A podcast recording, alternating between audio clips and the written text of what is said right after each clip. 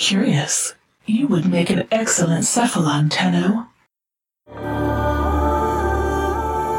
Welcome to Cephalon Squared, a Warframe community and podcast.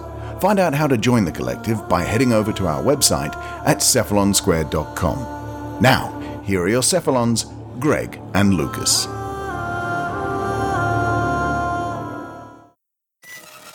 G'day, Cephalon Collective, and welcome to episode 64 of Cephalon Squared. I am your host, Cephalon Greg. I'm joined as always by Cephalon Lucas. How are you doing, sir? Great. I'm doing good today. It's, it's, Yay! It's, it's been a good day. Feeling good. Great and good and excellent. That is wonderful. It's going to be a freaking packed episode, so let's crack straight on into the, the weathercast. How's the weather up in Ipswich? Weathercast in Ipswich currently, it is 22 degrees Celsius with a 68% humidity at 7 p.m. on a Sunday evening. Hmm. Does that make like your, your nipples sweaty? A little bit. A little bit. so. It, it is it is humid. It's not comfortable. Yeah. 71 degrees Fahrenheit for you Fahrenheit crazies. And down here in Melbourne town, it is 16 degrees Celsius, 60 degrees Fahrenheit, and 88% humidity. So although it's not as uh, warm as it is up north, it's still kind of sticky and shitty. So, eh. Oh well. I'm not looking forward to tomorrow. What's really tomorrow? not. It's going to be 40 degrees tomorrow. What the fuck? It's only spring. It's going to be 40 degrees tomorrow. It shouldn't be. What? Yeah, that's nuts. Yeah. In Ipswich, like Yeah. Basically downtown Brisbane. I'm not looking forward to it. That's crazy. All right. So yeah, to you Americans out there, it's Brisbane, not Brisbane, and Melbourne, not Melbourne. Anyway, just throwing that out there. Wasting time though. Big episode, big chunky Massive. one. What'd you get up to in Warframe or gaming this week, Lucas? Um, Warframe has actually been a bit neglected this week, unfortunately. So yes, it has. Um, yes. so I've uh, it's been a bit of a rough week for me. So I've just kind of been playing little bits here and there of other games. Um, I did download a game. I'm gonna check out and maybe make some videos for called Minit. Um, that looks it, it's a it's a bit of an RPG. Um, where your adventures only last for one minute long, so you've got to get as much done in that minute before you refresh the day. So it's like Groundhog Day, the game, in one minute. Interesting. Um, and apart from that, just a bit of uh, Dauntless here and there. So yeah, Nice. Yeah, it has been. It was one of those weeks. So for me, it was it was crazy friggin' busy. Uh, I didn't get a chance to stream on Friday because I was just frickin' all over the shop, and it wasn't it, it wasn't ideal. And then Friday, Saturday, I wasn't around, and Lucas was unable to stream. So we just didn't stream over the weekend, and that really meant that I didn't really play much Warframe at all this week. Uh, instead, I played a shitload of Destiny because Shadowkeep came out on Tuesday, uh, Wednesday here in Australia. So I've been smashing through a fair bit of that, enjoying it. It's lots of fun. I'm just trying to figure out how to slot it into my busy schedule because I need to, of course, make sure that Warframe is looked after on Fridays and Saturdays, and it doesn't leave me much much time. But that's a Greg problem, not an anyone else problem. So it's all good. we'll figure it out. Destiny 2 is worth playing, I reckon. Go give it a shot. Shall we do the All news? right. the news. We shall. We shall do the news. Should I start? Yeah, go on. All right. Uh, an awesome documentary from GameSpot is now available on YouTube. It has a very nice look at behind the scenes of TennoCon with a few other interesting uh, tidbits that was talked about. So that is awesome. Definitely check it out. It's a half an hour video, well worth the time. Indeed, and friend of the show, Xenogelion, makes an appearance. Appearance? Yeah, appearance. Oh, yeah. Yes. New words, making them up. Why not? Someone's got to. DE has directly addressed the concern around mod drop chance boosters, if I can spit it out. Um, so basically, what they've said and reading between the lines is at the moment the only way to buy it will be if you buy it in the accessories pack, which has everything else that's always in the accessories pack and just has this seven day booster as a little bonus. You can also acquire it in game in a couple of different ways, uh, but I don't think it's going to be available in the store. So I think all they're doing at the moment is testing it to see how it affects the game, and then they might make some changes or they might add it to the store. So they're looking at what, what it does and whether or not it's worth it. Uh, and at the same time, I think, and I think maybe as an effort to give something back, they decided to revoke the recent changes to loot frames. So it used to be that you could double up your chances with, say, a, a pilfering Hydroid and a pilfering Khora and a Necros. And you could get as much loot as you possibly could by using everyone's abilities. And then they removed that so that only one of the abilities would work, i.e., they would not stack. They're going to go back on that change, which is only a couple of months old, and reinstate ability stacking. So I, for one, am happy about this because, you know, it's fun. I like to ability stack. I think it would be better to add more abilities in the game or augment mods that will add that so that there's more choice. Because there's some people out there complaining that, hey, if the only three choices are Khora, Hydroid, and Necros, then it's not much of a choice. And I can agree with that. But let's go on out there and add some more augments. I really think because Necros has loot as an actual ability, I think they should make him the strongest and leave him the strongest. But, you know, whatevs. That's just my thoughts. What do you think, Lucas? Um, see, I'm, I'm kind of on the fence. Like, I like, I think it, that it should not have been removed because it was a mechanic that was always in the game, and you know, a lot of people Hmm. kicked up a stink about it. But at the same time, looking at where DE's coming from, I can understand on a designing uh, perspective that it doesn't make for great gameplay. I think it doesn't make for great choice. Yeah, yeah. It limits your choices when you're farming, definitely. but it, it, it is it is a, a, a good mechanic. Yeah, and that's why I'm saying they should add more augments that, that Yeah. enables looting. Yeah. Let us choose more. But anyway, I don't know whether it's enough. We'll see. I guess we'll have to wait until the end of this Prime access to see what they decide to do. Speaking of which, Atlas Prime is now out on all platforms. Yay! What a blindingly good segue. Blindingly good segue. Yeah. Blindingly good. That was amazing. and something else that's now out on all platforms Day of the Dead is back once again. Now, this is an annual event for Halloween, of course, or for All Souls Day, or for, you know, Day of the Dead, whichever way you want to look at it. So there's a whole bunch of skins you can get. There's always been a whole bunch of skins, but this year there's also a whole bunch of new glyphs. And don't forget that you can also get the Halloween color picker in the market for one credit and the Dullahan, I think it's called, pumpkin head mask for one credit as well in the market. So go get it and have some fun. It's East- it's Easter. It's not Easter. It's fucking Halloween. Yay! Yay! Next up, Gauss has been added to the TennoGen workshop, so now we can expect some awesome fan made skins in the near future. Ooh. And I did see that there's some people on Twitter who are already working with him. So that would be cool. Nice. I'd like to see what people are going to do. Very nice. All right, and the last one is pretty obvious because there was a dev stream this weekend, so that's come and gone. You should check it out. We will post a link to the whole dev stream on the show notes, but of course, today's discussion is all about that. Yeah. Do you want to do this? Uh, I'll let you do this. You usually do this stuff. okay, so there we for Cephalon Squared news, we will have some new competitions starting very soon. In fact, one will start within the next couple of days. We're going to give away an Atlas Prime Access Pack. So keep an eye on our social media channels. If you don't follow us yet on Facebook, Twitter, Instagram, whatever, then now's a good time if you are looking for a free Atlas Prime Access Pack open to everyone on all platforms. Details will be on social media. And of course, we have had the winners for our September Captura competition. So we will announce the next, or the October Captura competition next week. So keep an eye out for episode 100, 100? Episode 65? Where did I get 100 from? I have no idea. episode 65, and we will be uh, mentioning the details for the next Captura competition. But get excited, get pumped, people. Yay! Excitement! All right. So, speaking of excitement, Lucas, Oh boy. DevStream 131 has come by and and went. As they mentioned, it was six weeks since the last one. I think that's the longest since the Christmas break. Yeah. Yeah. I'm not even sure the Christmas break was that long. Was it? Um, It probably no. was. No, I don't think it was. Interesting. Hmm. Yeah, but it was. It's been. It's been a long break, and did they disappoint with how, what they had to show? No, they did not. There is a lot of excitement and there's a lot of good stuff in this. There's some good stuff, but I, I don't know how excited I am. We'll get to that when we get to the end. All right. Let's go bit by bit. Do you want to start or do you want me to start?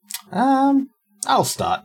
Go on. Nightwave season two ends on October the thirteenth. They will have a week off before the intermissions begin, so that is that's a thing. It That's a simple. thing. Yeah. So the next thing I'll touch on very quickly, but we'll come back to it at the end of this discussion. So it is about Empyrean, so you'd think we'd spend a lot more time on it, but we will talk a little bit more about it later. Empyrean is going to, or is planned to release in three phases. The first being Dry Dock, the second being Take Flight, and the third being tentatively called Find Answers. We don't know really what anything of this means. We know that the dry dock will just be the dry dock. The take flight section will be when we actually start manning it, but find answers, who knows? Uh, there's still no target dates, so we'll come back Bow, to bow. the Empyrean discussion at the end. Yes. Now, there was a number of questions asked at the beginning of the dev stream. So, starting off with the first question Melee 3.0. Uh, there's still some work ongoing, aiming to be complete with certain stance and channeling components by the end of the month. So, keep an eye out for a workshop post. Oh, end of the month. End So of the month. interesting. Yes. The second question was around whether or not they had a release schedule for Q4. Um, the answer was pretty simple. No, we don't have a schedule, but but the Railjack phases represents the rest of the year is something they said, which makes me realize that Lucas is probably right, and the new war is probably not going to be releasing in December. Yeah. Unfortunately. But we'll see. We'll see. Question three. Entertaining someone for seven years. This one was an interesting question. Uh, and they're trying to bring in more surprises to push players out of their comfort zone. And this, this is the general goal for this. Just pushing people out of their comfort zone and changing up the way the game works. So that question and the next one was actually thrown in there by Rebecca herself. Um, and it was really targeted at, I guess, there's a lot of dissension, especially amongst longer term players at the moment. So basically the question was, what are you guys going to do to keep people coming back or staying? So more surprises. Mm. Yay. I'm mm, okay with that. Definitely. Her next question was, and this was another interesting one, what do you think is the most valid current cri- criticism of the game? And Steve was very blunt and he said, we're overdue for content and we need to make good on our promises. So kudos to Steve for saying that because it is 100% true and clearly they realize that, but at the same time they don't want to push out shit just for shit's sake. So good on them. Yeah. Still want stuff, but you know, happy to wait if it's going to be better. Yes. Now, the next one was a bit of an interesting one, and I, I don't know how I feel about this, but they're basically Exilus mods for weapons. Considered, uh, they've been considering adding a utility slot for primary and secondary weapons so that some more utility mods can be used. Uh, they'll also be adding the ability to have more uh, build and appearance configs up to six each that will be purchasable by Platinum. So there's a there's there's a bit of a a bit to take away from that um, that spot there. I mean, there's two new things that you can buy with Platinum and Exilus mod slots for primary and secondary weapons. Yeah, so I mean, they, they refer to them as Exilus mod slots, but they're not really going to be Exilus mod slots. I don't think that will fit into the law, but it will have the same effect on the weapon, allowing you to put an extra mod on that will be limited to certain types of mods. Yeah. They referred to it as, you know, like you said, the utility mods. What that means specifically, we don't know. They did show that, I think it was Hush they used, or Silent Battery, The yeah, the shotgun one, silent battery. yeah, they used the, the shotgun silencing mod. Uh, so obviously those mods are fit into the utility, and I would imagine that things like uh, anything that's going to work on your ammo maximum, a- ammo capacity, reload speed, all that kind of stuff is probably going to fit into the utility piece. Personally, I like the idea because I I both like and dislike the idea. Because I like the fact that at the moment there's only eight mod slots and you've got to bloody choose whether or not you want reload speed or more damage. But I also like the idea of the of the fact that they know that you're going to build for more damage regardless and just take that limited reload speed. So why not give a, a slot where you can choose to put some sort of utility onto the uh, to the weapon after you've maxed it out, and that can sort of make it a little bit your own Yeah. whether you increase the reload speed or you increase the rate of fire or whatever you do specifically to make it a little bit more towards your own taste. So I kind of like it for that reason, but at the same time, I like the limitations that we've got at the moment. Yeah, it is a bit of an interesting one. Um, they did say that this will also come to Melee at a later date after Melee 3.0 is released. So, yeah, more things. One thing, one thing I'll say about the um, the more build and appearance configs, I hope that you don't buy them per warframe or per weapon. I feel like they are. I, I feel like that's what they're going to be. Because if they're going to be 20 platinum for one additional slot per weapon or warframe, there's 370. It'd be nice if they just made it you can buy an additional slot for primary weapons, an additional slot for warframes, an additional slot for melee weapons. Mm, So that's, you know, it's a lot. it is. Personally, I don't really see any need for more than three configs, so it doesn't bother me. I have thought about it every once in a while. Ha- it has come up a couple of times where I thought, "Fuck, I need another one." Yeah, I just think it's.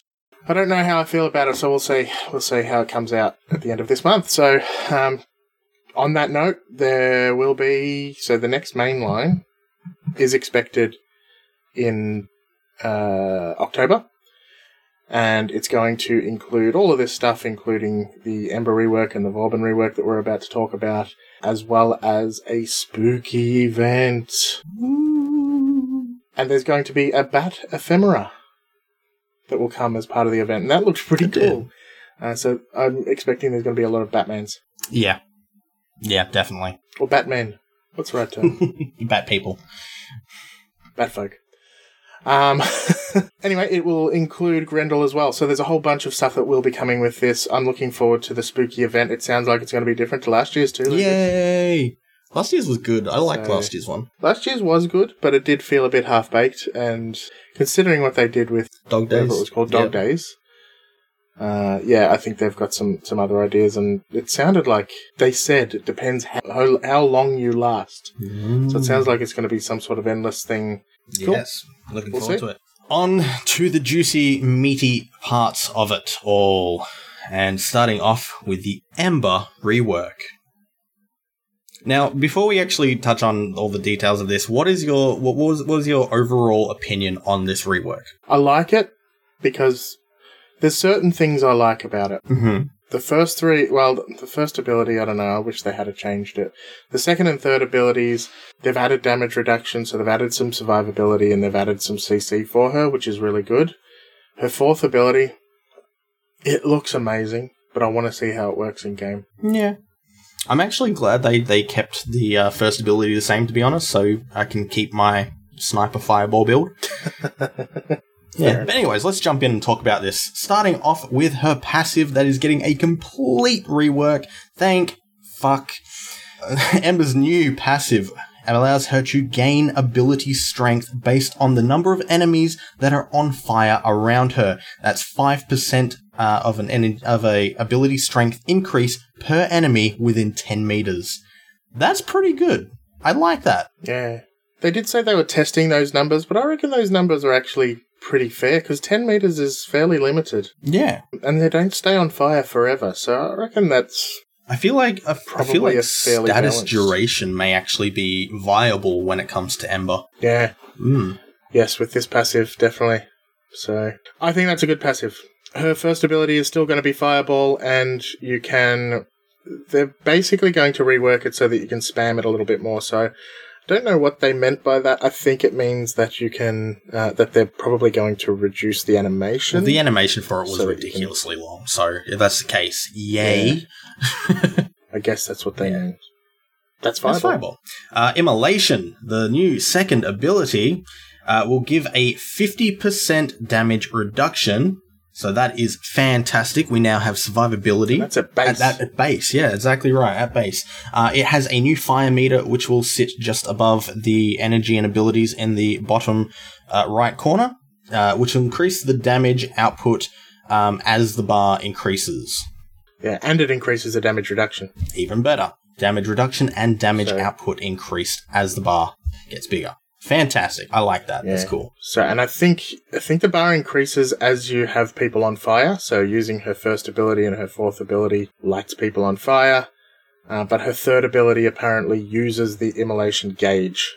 Yeah, yeah. And the interesting thing about immolation, I don't know how it's going to work, but it seems like it's a turn on, turn off ability. Yeah, I mean, it, uh, they also did mention that there's going to be a, a bit of a down, uh, a bit of a um, penalty to it. So if you let the bar um, get full and overheat, then you'll end up doing like a massive AOE blast uh, around you. And it, uh, what they're what they're talking about at the moment is if this occurs, a hundred percent energy loss. Oh, okay. So the way they want you to play this is they want you to juggle your abilities, you know, throw a fireball, throw world on fire, use fire blast to reduce the whole thing and try and keep it balanced while immolation is active. Otherwise, 100% energy loss. Interesting. All right, so th- her third ability is Fire Blast, so it's still the same kind of thing where she smashes the ground and a big wall of fire goes out from her in, in all directions. But it's less about just doing damage and more about stripping armor and doing crowd control now. So it knocks enemies back, it stuns them, it makes them go ragdolling in certain cases, and it strips their armor, which is super, super cool completely uses up the immolation gauge. So I guess if you're getting st- towards the top of the immolation gauge, you could use that. Uh, and it can use it up for you. Yeah. And it's also important to note that it's no longer going to be a duration based ability. Yes. So it's not going to go out to a ring and then sit there. Yeah. Now, the fourth ability, World on Fire, uh, best described as Inferno. And this is fantastic. Uh, so now, no longer will it be turn on and walk around, watch things spontaneously combust. No, it's now a target at your enemy, activate it, and watch a bunch of massive fireballs fall from the sky onto their heads um, as a single cast ability. And this one actually does have a duration to it, I noticed, um, as the fire that is left behind will remain active on the enemies for uh, the duration of the ability. And if those enemies get in contact with any other enemies that don't have the fire proc on them, the fire spreads. So it's basically um, the fire version of Saryn. Yeah. And that's that's pretty cool. I like it. The reason I put Inferno in there, Lucas, is because when they cast it, I noticed it said that, so I didn't know whether they changed the name of World on Fire to Inferno. Ah, fair enough. Uh, but I think that's probably a placeholder. They're probably deciding what they're doing yes. there. So Yes. and that's pretty cool. And there there is one other thing that they talked about. There are likely going to be some changes to the heat proc that come alongside this rework because as far as they're concerned, when things are on fire, it should be stripping their armor. So Melting. Melting their armor. yeah, but the effect is the same. But you're right. That's what it comes down to. The, the it looks like it's going to now be an innate effect of the heat proc. So not only will be will corrosive be the only way to strip armor. Yeah. And that's actually quite interesting. So- like, now, I, I don't know if that's going to stay that way. I mean, they did say that they're kind of testing it at the moment. They don't know if they want it to be a permanent armor strip or if it's just going to be a duration based armor strip. So we'll have to wait and see what they decide to do with the heat proc. Indeed. So that's that's Ember. I think it it looks pretty good. Especially, I like the the damage reduction piece and armor stripping and, and crowd control that she does. Uh, she was just a Glass cannon. weird and weak glass cannon slash. Didn't really do a lot of high damage output after they nerfed her world on Yeah. fire. So she was not much in the end. So now she's actually got some utility, which I think is good. But I'd like to actually play her. I'm reserving my judgment. Yeah, I'm. I think this this is uh, actually a really good change. the The direction of this change is fantastic. So we'll definitely be looking forward to playing around with her when that when those changes roll out. Hell yeah! Yes. Speaking of rollers, more segues. Rework. Now, do you want to start with this one? I feel like you should start with this one. I'll start with this one. His passive will be staying the same. Uh, at the moment, he has a 20 25% damage increase if enemies are immobilized, and that's going to continue working based on the changes that they've made. So, Yeah. Woo. I think they also said it's going to work even better with the changes that they're making. And yeah. honestly, I'm going to agree. Agreed. Yeah.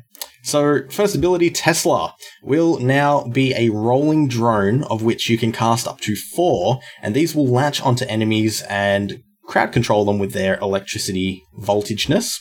Uh, when the enemy they're attached to dies, they will seek out another enemy or follow you around. And now, when I say seek out an enemy, they latch onto the closest enemy to them. So this is awesome. I love this idea. Um, they're not, they're, they're kind of playing around with the numbers at the moment, whether or not it's going to remain as four and you can't boost that or, or anything that's still in the works. But I think, I think this, this is actually a really cool new first ability. Yeah, I think it's much better for, for him. I mean, I, to be honest, I didn't mind his, his Tesla grenades. They didn't do much damage, but they were kind Yeah. of fun. So I'm glad that they're, Sticking, sticking with the, yeah, the sticking with the, the, um, the theme. yeah. It's good. I was surprised that they were sticking with the theme with number two as Oh, well. yeah. So his second ability is still Mine Layer, but in the past his minds were fucking weird. He had his bounce traps and he had a bloody tripwire and Uh, concussion and a frag bomb. I can understand where they were coming from with that because, you know, he was I guess he was kind of like an engineering, he was like a Batman. And they wanted him to have a freaking Utility belt. the utility belt. But it didn't work in Warframe because it doesn't work in Warframe. So they've changed his traps to be far more useful. So the first one, he did give it a name, I forgot what it was, but it's it's a sticky trap that you put down that actually pulls enemies in. So it's just a little glowing, it's kind of like a fly catcher, little glowing square on the ground that just grabs enemies and pulls them in and sticks them to the ground. Yeah, So that's pretty cool. it is. It's really, that's really nice. I like that idea. The second one was a nail grenade. So you throw it, it stays in one place and just fires gra- uh, nails out in different directions over a period of time. Much like how the Azima secondary fire works. Yes, good good example. Um, it didn't seem to be doing a lot, so I don't know where where that goes. The Yeah. third one was really weird and interesting. I think it's maybe still a little bit too gimmicky, but it's a speed boost. You basically put down a wipeout speed pad on the ground, and when you jump on it, you go pyong, and you boost forward. Maybe it's Yeah. a good thing. Maybe it's not. We'll find out. Very trolly. Yeah, yes, very trolly. So I think some people will love that. And the last one was a damage amp. So it's a, a thing you throw out and it attaches to either yourself or other players and gives you a damage boost. So I wasn't quite sure exactly how that's going to work, and I'm not sure the E is either. Hmm. To be honest, it sounded like the Vauban rework is not complete, whereas the Ember rework was pretty much finished and they were still sort of working on Vauban to finalize. Yes, yes. That's the feeling I got. Yeah. Kind of got that feeling a little bit as well. But the third ability, uh, Orbital Strike, the new cannon from the heavens. This, this ability is actually amazing visually, and I'm hoping it's going to be Hmm. stat wise as well. Uh, so basically, you lay down a target and call down a massive orbital strike that does high damage. They did state that this damage will scale with enemy levels. That's a really important part. Oh, yes. And that's fantastic, actually, because there's not too many uh, frames out there that do have abilities that scale with enemy level. So this could be good. Oh, Could yes. be real good. I like it. All right, his last ability of, is, of course, uh, a mix of Bastille and Vortex. So a quick cast will throw out a little bomb thing that will create a Bastille cage. Electrical cage that will float enemies and CC them. An armor strip this time. So it's going to strip armor, which is pretty cool. They also mentioned it was going to have a team buff, but I don't know if that was basically all they meant was the team buff is that it's going to strip the enemy armor. Don't know because they didn't really elaborate on that. A long, so you can actually throw out multiple bastilles. A long cast will turn the fir- first bastille that was thrown out into a vortex and pull in all the other bastilles, which was pretty cool. Um, otherwise, if even if you haven't thrown out any bastilles, you can do a long cast to cast a vortex wherever you're pointing. And I assume there's only one vorte- vortex at a time, so I think it's pretty cool. Especially the fact that Bastille's now going to strip armor, it's going to be much more useful. And the fact that you can collapse it into a vortex and then just do an orbital strike on those little mongrels is going to be absolutely fantastic. Though. So I think that's a really good for fourth ability. Yeah. Don't know whether you should swip, switch three and four. Don't know which one's the better ability, but damn. Yeah, it, it I think I think they're both pr- um, they both kind of have enough of a um, advanced kind of feel to them where they could both fit the fourth section. So that's that's pretty pretty Yeah. interesting. But yes, Indeed, indeed. that So, what do you think of Vauban overall? I'm honestly still on the fence. Like, it's definitely a hell of a lot better than what we have, but I'm still not feeling it. Like, yeah, this, I'm still not feeling Minelayer. yeah, I mean, yeah, Still sounds gimmicky to me. yeah. I, I- do like the idea of the damage amp. I think that will basically become the staple of, of Mind uh, Layer. Like, Yeah. not really caring about the other three much. Um, Why do you need a sticky trap when you've got Bastille? Yeah, I mean, well, energy cost for one. I, th- the the sticky trap would be a lot cheaper. Still. Yeah, but yes, I yeah, So I don't know. I I really like the changes that they've done to his one, three, and four, but I'm really disappointed that they've left traps in for number two. I think they should have just scrapped it completely. But still, you know, plenty of frames have only two, sometimes three viable abilities. So I'm not going to complain. I think this will actually make him much more viable overall. yeah, yeah, But again, we'll have to wait and see. yes. Exciting times though. Much excitement, uh, especially with Titania Deluxe skin nearly ready for release. Uh, it's a pretty moth skin. It's the one they showed off at TennoCon. It actually looks pretty good. I'm I'm not gonna lie. I'm, I'm actually kind of down for this. Yeah, we, we weren't that impressed when we saw it at TennoCon, Yeah, but in game it looks fucking good. it does. I like the way that the antennae quivered. Yeah, yeah, And it looks fluffy. Like it, Yeah. it doesn't just look like the plain normal texture. It actually looks fluffy, and I like that. I like it, so bring it. Yeah, and some changes will be coming to Titania as well, uh, but only minor. So the- one of her tribute buffs will be uh, revamped a little bit, and Razorflies will now be able to collect the tribute buffs. So that is a handy little change. Uh, I didn't catch the details on what that tribute buff change is, but yeah, changes. Neither did I. In fact, you ca- you caught more details than I did, and that's kind of why I am glad that you were covering that piece. Because you know more about how she works. Alright, next up, they showed off Grendel. Again, they didn't do much with him, they just mentioned that, of course, he's going to be the headline new Warframe for the next mainline update, which is due out later this month, which the, was already said. Yep. So, yeah. This is the exciting stuff, though. Uh, the next one's a big one with Kuva Lich. Now they showed off some of the details of different kinds of Kuva Liches that can be generated with weaknesses and unique weapons with different bonuses. By taking out the Lich, you can acquire their unique weapons. Dun dun dun! That's super cool. Uh, unique weapons are procedural and can rank higher than 30 uh, and can have unique bonuses. These do not count towards mastery rank. What do you have to say about that, Greg? I'm interested. I'm interested. I'd like to see where it goes. They didn't show a lot more than just certain weapons having elemental damage added to them. I'm hoping it's more than just that. I also hope this. It's, it's really feeling like this is coming together as a, as a, as a proper end game feeling um, mechanic. I'm, I'm loving every part of it. So you will also be able to convert liches who can then help save you in times of trouble. So if you decide to kill them, you get their weapon. If you decide to save them, they become your ally that will randomly spawn during missions. That, that is so freaking cool It is. really really gives you choice about how you want to go about it. On navigation, you will be able to see how your Nemesis Lich is spreading their influence across the system, which becomes another target in the game.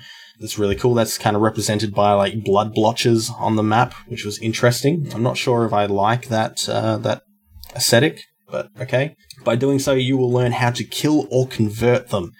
Uh, and this will, of course, involve the next part, which you're going to talk about, Greg.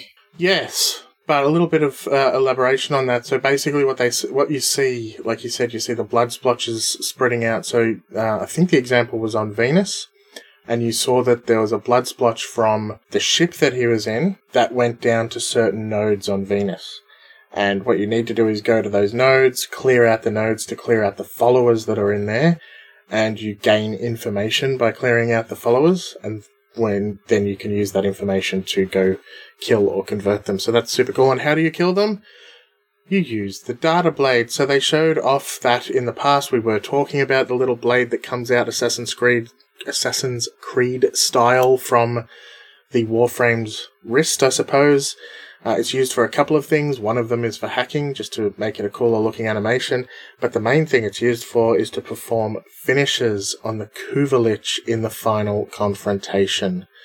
Uh, so that is going to be super, super cool. All cool things. Indeed. And uh, is this the last note? I've got to scroll. Yes, the last note about this uh, Kuva Lich piece is that you will be able to, or they're, they're potentially going to add the chance to share Kuva Lich targets within your clan, so you can sort of post them to a bounty board uh, if you don't want that randomly generated Kuva Lich enemy. Um, so you can go, eh, I don't need uh, another electric stubber. I'm going to post this guy up and see if anyone else in the clan is chasing for this particular role, which I think is cool. Yeah. Now, some of the weapons that we did see in there that people might be interested in, they all looked like, of course, Grineer weapons. That makes perfect sense. Yeah. There was a Kohm with different kinds of damage. There was stubber. Quartak, Tonkor. Yes, Tonkor was interested in. What's that gun that everybody loves to hate? Secondary? Kraken. Yeah. Kraken. The Kraken. So there was a whole bunch of different weapons that, that can, can roll with elemental damage on it. Uh, I'd love. I'm see. hoping they kind of expand and use all of the um, Grineer based weapons because I really would like to get myself a set of uh, specially crafted Twin Krohkur. Well, they did say that this wasn't going to be added to Melee as yet. But they did also have that interesting scythe. oh no, they did. What, did, what was it they didn't say wasn't going to be added to Melee? Ah, that was the Exilus mods for weapons. Yeah, yeah. They're not adding that until they've done Melee 3.0. But yes, they are going to have weapons. So, you know, I don't see why they wouldn't add all of them eventually. Plus, when they roll out the Corpus, that'll bring Corpus weapons into it with multiple rolls as well. I just, again, I really hope it's more than just the elemental damage that's added. It'd be nice to have a special once off thing that's only on that weapon. A completely random roll. Because, I mean, some of the enemies also had a, a a quirky little thing about them. You know, Yep. uh, one of them was cautious. One of them was uh, has poor balance, so they keep Yep. falling over. So these little things. So if, if the enemies can roll with those, it'd be awesome if the weapons can as well.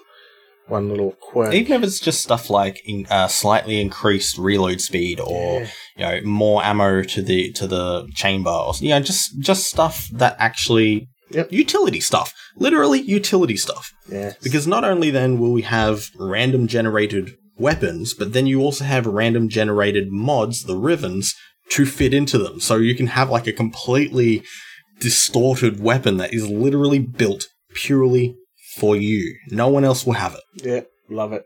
Love the idea. Yeah. All right. So we are really excited about that. Love to see where it's going to go. Still a little while away, but fucking bring it. Bring it on. Bring it. So many good things.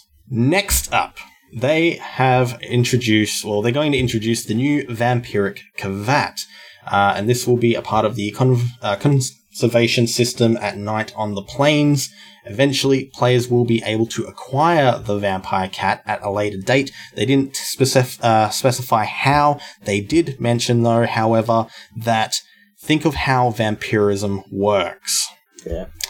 Yeah. Which doesn't give much away because, you know, that's exactly what happened with Nidus and his dearly being spread as a little disease. So, Yeah, but the thought I'm actually getting is do you have to take your Kavat to these locations to then have them interact with the vampire maybe, and and get bitten by the contract cat. it like that?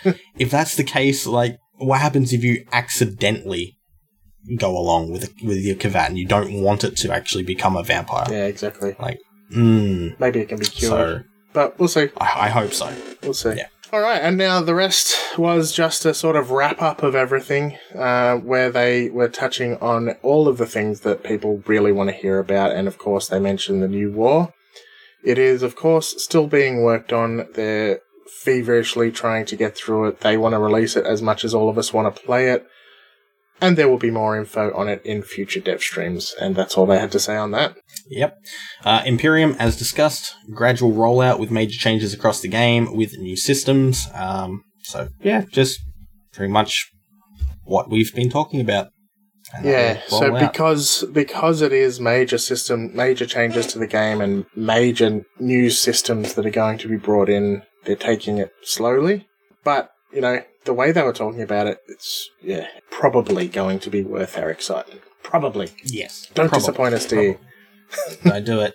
And then they mentioned Melee 3.0 again, but this time they said that Melee 3.0, or the, the stuff that they've been working on for Melee 3.0, should be releasing around the same time as the Kuva Liches will release. Uh, and earlier in the episode, they mentioned that the Kuva Liches are expected to be releasing alongside the Part 2, the Take Flight section of Empyrean. So, hmm. I'm still getting a feeling that maybe with this Grendel update, that's when we'll also get the dry dock piece. Oh, please. Hoping, Please. hoping. if it doesn't come with that, there'll be a audible sigh from the entire community. But what can we do? Yeah. The next one, very interesting, uh, cross save hmm is something that they are looking into uh, and will continue to move for uh, towards. But there's no fe- further details on this for now, um, and they're non- they're not even going to look at crossplay at the moment. So cross save may be a thing to look forward to in the future. Cross save, I think, definitely will be. So they've already done all of the investigation that needed to be done. Now Steve's got to read through what he called a 20 page document to see what the issues they're going to run into and what decisions they need to make to make it work. Yep. and then they'll just do it. But he, he specifically said we haven't even started investigating pro- crossplay and we're not going to be doing it anytime soon. So, interestingly, there was a lot of people talking about how uh, Sony has finally opened up the ability to, to allow developers to crossplay now. Uh, and a lot of people were reaching out to DE saying, so crossplay when? It's not that simple. And I, I was talking to someone on the uh, on Twitter who was saying, "Well, it is. You can just flick a flick a button and and it'll it'll." No, for games like Fortnite that were designed for crossplay, it is really simple. But for a game like Warframe that was designed seven years ago as a completely separate game across different platforms, it is not easy to implement crossplay. Yeah. So give them time. Don't be bitchy about it. They'll do what they've got to do, but it might take time. We want it to work, people. Yeah. It'd be fucking awesome, though. It would be. Not gonna lie. Would be awesome. And the last thing they showed off was what they're calling the Masseter, which is Grendel's signature weapon. It is a crankshaft greatsword. Picture that how you will. You probably can't, so go watch the dev stream and you'll see it at the end, and it makes sense. It looks pretty amazing. It also looks like a kebab, and as a result, is probably going to be my favourite sword. I love kebabs. I'm not down for it. Why? You don't like kebabs? I don't like the design. Well, it's okay to be wrong, Lucas. I also don't like the, the placeholder stats that they've got on it at the moment. Oh, I didn't see the stats. Yeah, well, it's it's looking like it's going to be. Uh, uh, you can tell by the design alone, but the stats are putting predominantly impact as the main damage type, and I'm kind of like, no, I don't, I don't like that. Yeah, fair enough. Makes sense. Yeah. Makes sense in that case. Anyway, Uh, there was one other final thing they did show off uh, right at the very end, how they wanted to close out. they did too. Yes. Uh, just a sneak preview at a, a little bit of an animation that they kind of put um, alongside the uh, finding answers part of the uh, of Empyrean. Um, this looked pretty interesting. It was it was Archwing flying through um, an asteroid belt and then landing at a big citadel looking structure Yes. my initial thoughts was is Empyrean going to be tied to the, new war? That's what I was thinking as well. It Mm. looks to me like the third part might be a lead in into the new war. Yes. So I forgot to put that note, so thank you for remembering, Lucas. Yeah, it's all good. So yes, interesting things to come for sure. So many good things. Looking forward to it. Hell yeah. It uh, so at the start of this discussion, I said I wasn't sure how I felt about it. The Kuva Lich part is amazing. Oh yes. but I was still a little bit disappointed by the very light touch we had on Empyrean. Yeah. Give us it already. Must play. Yeah. Must be Space Pirate. I'm looking forward to the Ember and Vauban reworks, but you know, from my opinion, from my perspective, they should have been a secondary part of the discussion. I would have probably even preferred if they made the Kuva Lich a larger piece of that presentation and the Ember and Vauban a smaller piece. But yeah, overall, it is pretty good what they showed off. Yeah. But um, yeah, I'm just I'm just getting frustrated. I've got to take deep breaths and listen to my own advice. It's okay. Let them We need Empyrean. We need it now. keep cooking. we do. Yes, let's just keep on keep on trucking through this episode because it's a it's a big beauty.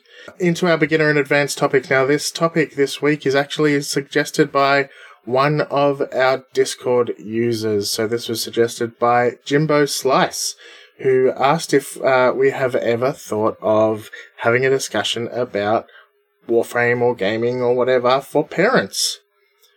I thought this was a really interesting question, so I decided to do that for this very topic tonight. Now, not all of you out there listening are parents, and I apologize, but maybe one day you will be. So, listen on, listen on. But of course, all of us have different uh, uh, personal lives as well, so this will not just apply to parents, but basically anyone that has limited time. Here we go, but focused on parents. As a parent, you'll likely have a limited amount of time on your hands. Uh, of course, this depends on how many kids you have, how old they are, if you really actually love them, and so on. But in general, you won't have much time on your hands. So, how do you juggle family time and Warframe time? A lot of this is really up to you, and it's uh, it's how you and your partner live your own lives. But let me share the way that I did it, at least until my kids were a little older. Now they're fairly self sufficient because, you know, they sit in their room and read books or play their tablets or whatever.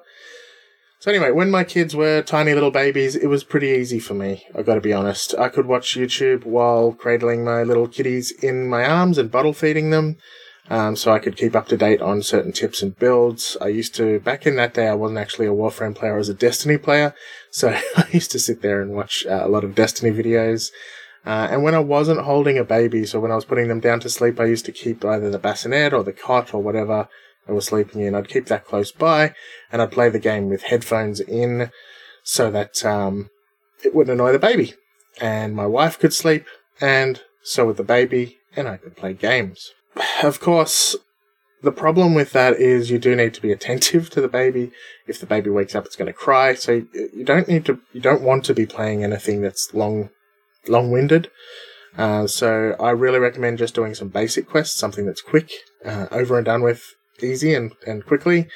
Uh, anything that takes time or requires con- concentration may not be good if you need to throw the controller down to calm that crying baby or to change a messy nappy.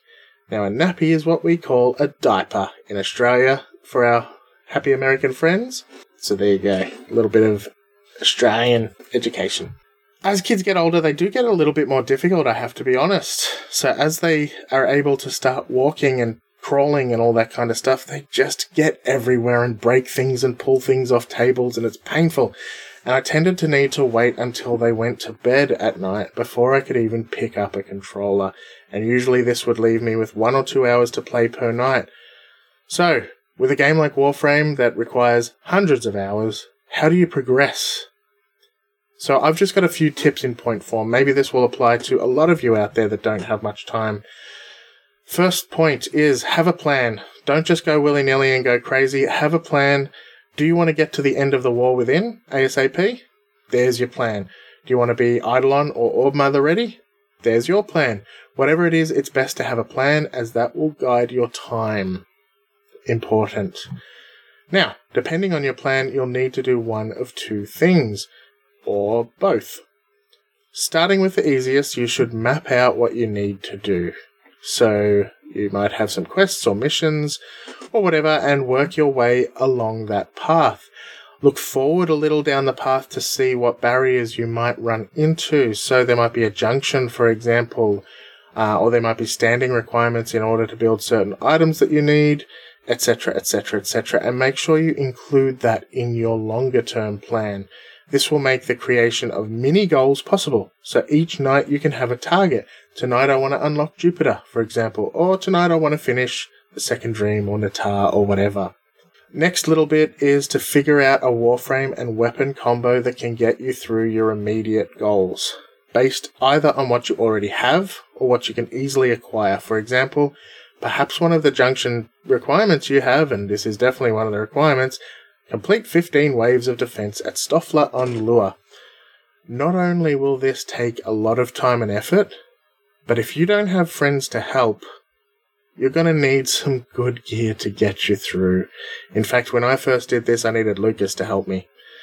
So another goal can be leveling, formatting, and building specific weapon and warframe builds that can help you cruise through difficult tasks without too much trouble. But again, if that is going to be one of your goals, it should be one of your nightly goals to level up certain warframe or level up a certain uh, weapon so that you can fit a certain mod onto it, etc. Just do a few things per night. Don't go crazy, but make sure you at least achieve your daily goal. If you don't have a goal and you feel like you don't actually make any progress, then you will get bored and you probably move on. Depending on your, your goals as well, ignore Nightwave. Unless, of course, that is your goal. don't let anything get away in achieving those goals that you make. So these are just some little guides uh, that I thought up.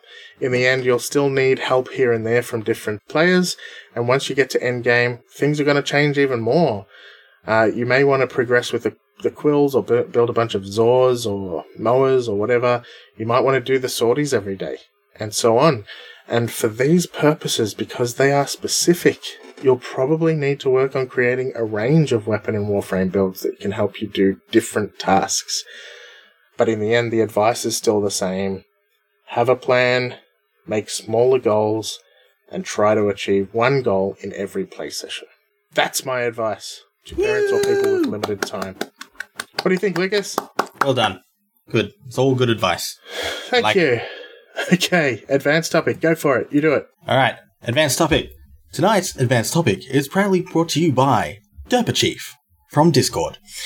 Blood Rush versus Weeping Wounds. Okay, so when looking at builds around status chance on melee weapons, the norm is to look at dual stat mods that offer plus 60% status increase and a plus 60% damage increase. However, when looking at a melee build for crit chance, things take a different turn. Here's uh, there's here's there's mods like Blood Rush that come into the mix, where the combo multiplier feeds an increase into the crit chance. The higher the combo, the higher the crit chance. Now, Status Chance does in fact have a similar mod called Weeping Wounds, yet this mod seems to be less likely to appear in generalized builds. So today we shall explore and compare these mods, their mechanics, and the potential reasoning behind the lack of Weeping Wounds. So let's start by looking at the mods in question and their respective stats along with how to obtain. Starting with Blood Rush, and we're going to work backwards from normal. Blood Rush is obtained from the Lua Spy missions, uh, first Vault Hack. So you, you don't have to get all three, you just need the first one, and this is a 12.18% chance at obtaining. In addition, it can also be obtained from the Acolytes, Misery with a 3.7% chance, and Torment with a 22.22% chance. Now for the numbers. Blood Rush at max offers a uh, 165% increase to crit chance for each level of combo multiplier. So what does that mean? Well, it means the more you hit, the higher your chances are for dealing critical damage. The earliest this can hit 100% is if your crit chance is 30% and you reach a 1.5 combo multiplier after 5 hits within the time frame. Good numbers are good. Weeping Wounds. So following suit, Weeping Wounds can only be obtained from Acolytes, Mania, 22.22%, and Misery, 3.7%. Weeping Wounds does require less leveling than Blood Rush, however at max, Weeping Wounds offers plus 45% increase to status chance for each level of the combo multiplier. It's pretty much the same premise. The earliest this can reach 100% status chance is if you have a 60% status at base uh, and on a 1.5 combo multiplier. So again, 5 consecutive hits within the time frame. Okay, so we now we have our mods. Let's look at the limits of these mechanics, starting with status. Status chance is the chance to inflict debuffs or damage over time to enemies. These debuffs are reliant on the damage type affiliated with the weapon you're using, so you can't dish out the slash proc if you don't have the slash damage. Simple. Status chance also ca- uh, caps out at 100% because there are no benefits for more than a guaranteed proc on every hit. Now, to apply this with Weeping Wounds, as stated before, you need 60% status chance to hit 100% the quickest. This means two things.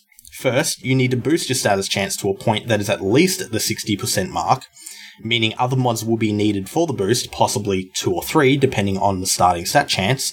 And secondly, once you hit the 1.5 combo, that's it. Any higher means virtually nothing when applied to status.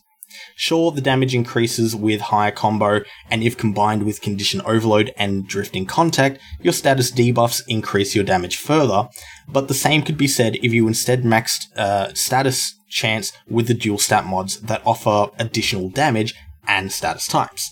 Now, critical chance works in a very similar manner, where the higher the chance, the more prominent you are to deal additional damage based off the weapon's crit multiplier.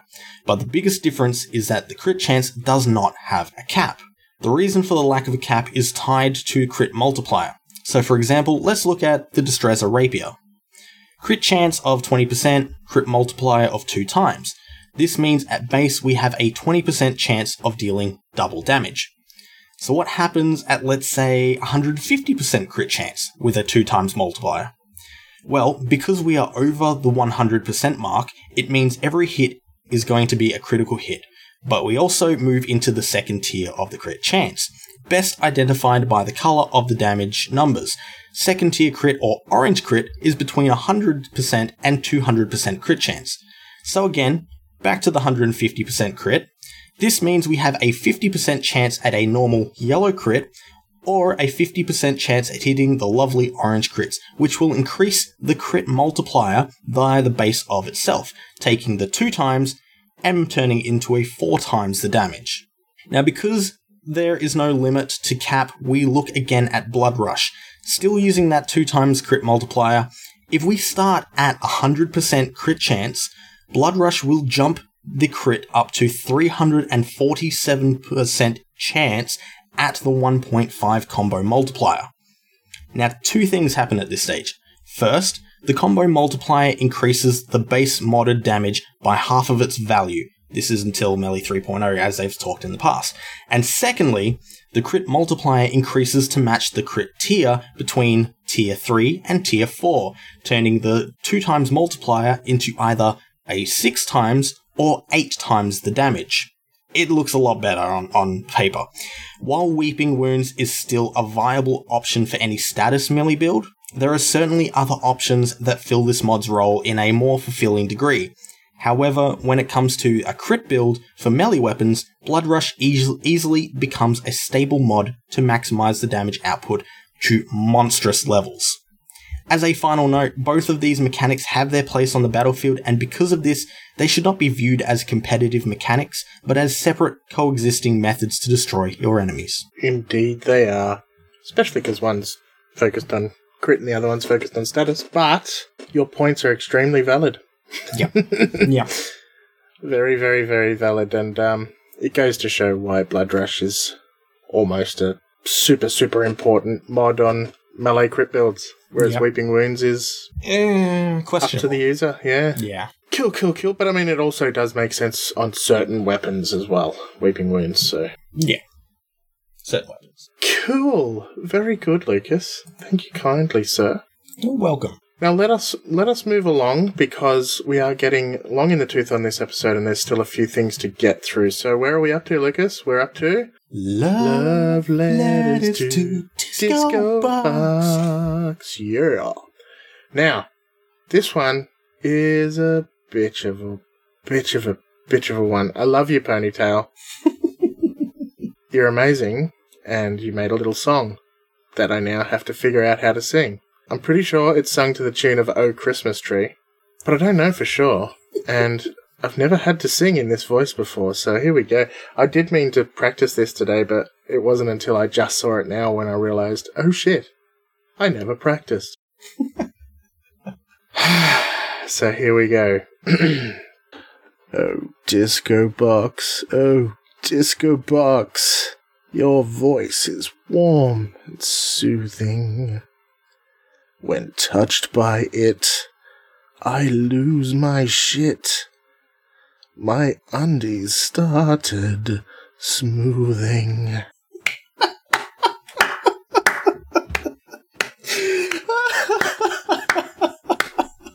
so there you go. That was Ponytail's love letter to Disco Box. That was I did make a couple of changes. it was it was quite entertaining. I pissed myself laughing when I saw that one. It was it was excellent.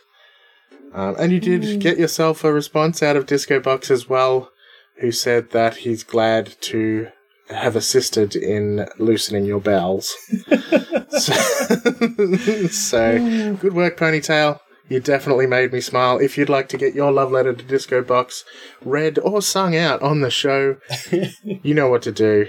Send a tweet to at disco underscore box on Twitter and use the hashtag Cephalon Squared or just copy Cephalon Squared on there uh, so that we can see it. Absolutely beautiful. That was beautiful. Ponytail wins so far. All right, now we do have a little bit of a community call out. This is really a kind of review that we got on Facebook, but um, this particular person really wanted us to read it out on the show, and you know what? I am not one to say no if someone asks for that. So, going to read it out. As a result, we're going to skip the community question time this week. Uh, and just do a couple of other things. Do you want to read this one out, Lucas, or do you want to do the email I later? can read this one. Yeah. Uh, Robertino Gomez from Facebook. Hey guys, I just started following your podcast, and I wanted to say a l- good job. Your show is very informative and entertaining at the same time. There are still a lot of things that I don't know about Warframe, and you help me lessen those things. I will continue to listen to your show and keep the good work. Thank you. Thanks, Robertino. Yes, so that that made me smile, and I, I did thank him on Facebook, but uh, thank, saying thank you to now as well. So it's really nice to get uh, good positive feedback back from people. It's okay to send us uh, negative feedback as well. If there's anything you don't like about the show or you think we should change, feel free to reach out to us. Yeah, we're we're always looking for ways to improve the show. So if there's anything that we're doing um, that you know people don't particularly like, then let us know. Yeah, reach out to us. Let us know. All right, quick little reviews update. There were no extra reviews. Bow, bow. Sad So we're still on 90. We still need 10 more before we can do our live stream cast. Uh, I don't think it'll be too long. We can do it, people. Come on, we got to get it done before do it. We got this. Before Christmas. We got this. We can do it. Yeah. All right, so I will read out this one. This is the email that we got a couple of weeks ago that I mentioned. Um, that was an email review. So this is from someone whose name is Arun. They say, I have a long commute to and from work, and the days where, where there are Cephalon Squared podcasts to listen to make those commutes that much better. From the wonderful weather banter to teaching me things about Warframe I didn't know at all, Cephalon Squared has been a mainstay on my podcast list for many months. I don't get much of a chance to interact with Warframers since there aren't too many players around me in India. But Greg and Lucas more than make up for it. Good things are truly good. That's an awesome little review. That is that is that's amazing. Thank you so much. Indeed. So if you are driving right now, it doesn't say whether or not you drive yourself. It just says you commute. So if you're on a train or wherever you may be listening to Cephalon Squared, thank you so much for reaching out to us via email. Um, you might be surprised. Maybe there are a whole bunch of people in India who play Warframe. I don't know. But yeah, even if there aren't, we're glad to, to be there. If you do want other people to talk to, feel free to join our, our Discord. Jump on there. There's plenty of people talking. We are all, everyone's a, a good person. They're all from different places across uh, the world. So we've got people from the UK, we've got plenty of people from the Netherlands, uh, we've got people from Canada, America, Australia, of course, and a few Asian countries as well, I'm pretty sure, hiding in there. So feel free to join. Have a chat. No one's going to pick on you if you feel like your uh, uh, English is your second language and you're worried about that. Don't worry about it. We're here to support, and everybody loves to have a good little laugh and uh, talk about Warframe. And good things truly are good. Could not be more correct. Indeed, indeed. All right, so we will close up episode 64 there tonight. Do you have anything else you wanted to say, Lucas? I do not. Beautiful. All right. It's been a long episode. It has. It has. So, if you want to reach out to us for any reason, or if you want to join our Discord or Facebook groups, go on over to cephalonsquared.com. That's where we've got all of our links to all of our good things. Plus, we've got all of our articles that we write as well. Uh, we've got our Warframe 101 tips and Weapon 101s. We've got a whole bunch of guides there. We've got a beginner guide, a media, a mid-game guide. I still haven't finished writing my end-game guide because bloody hell. And yeah, so go check out cephalon, cephalonsquared.com and let us know what you think. I do need to fix it up. I know it's not ideal on mobile, but we'll get there. We will get there. Give us a rating on your podcast platform. Help spread the, the word to let us grow. Uh, but we should, of course, thank our patrons. Let's do that. Let's. Thanks to Rathok. Thank you, Jellybean1799. Thanks, Lord Freezon. Thank you, Logan Neal. Thank you, Danathan. And thank you, Solarian. Indeed. So thank you to you all for continuing to support us and keeping the lights on at Cephalon Squared. If you'd like to support us, head on over to cephalonsquared.com forward slash support uh, and do your bit if you're able to. If you're not, your bit could simply be sharing us on Reddit or Facebook or Twitter or just making a comment somewhere or giving us a rating on your podcast platform. Whatever it is, all of it helps and we really appreciate it. My name is Greg Newbegin. I am Mad Capsules all over the place. Who are you, Lucas? I am Lucas Silvestri, and I am Silverlight all over the place. S I L V R L G H T. Massive thank you to our lovely community. As I said before, I had a bit of a rough week, and a few of our community members reached out to see how I was doing. So thank you so much to those people. You know who you are. It's because of stuff like this. I love this community. So keep being awesome. Yeah, actually, that's a good point. Don't stop being awesome. Yeah.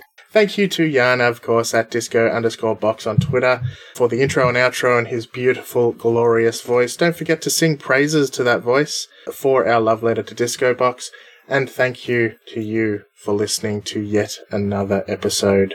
Tune in in just a few days for the Rhino special on our Warframe minis. Uh, and next week, of course, is episode 65. So we're getting on up there, Lucas. Dun dun dun. Hell yeah. Another Lorecast is yeah. After that, yeah, that's what I'm scared of. Dun dun dun. We will get there. We will get there. All right. So we are Cephalon Squared, and we'll be back in a few more days. Thank you so much. Bye. Bye. Thanks for listening to Cephalon Squared. If you'd like to contact us, reach out via our website at cephalonsquared.com, where you can find us via email, Facebook, Twitter, or Discord. But don't fret, there'll be more Cephalon Squared in a few short days, so don't forget to subscribe so you don't miss an episode.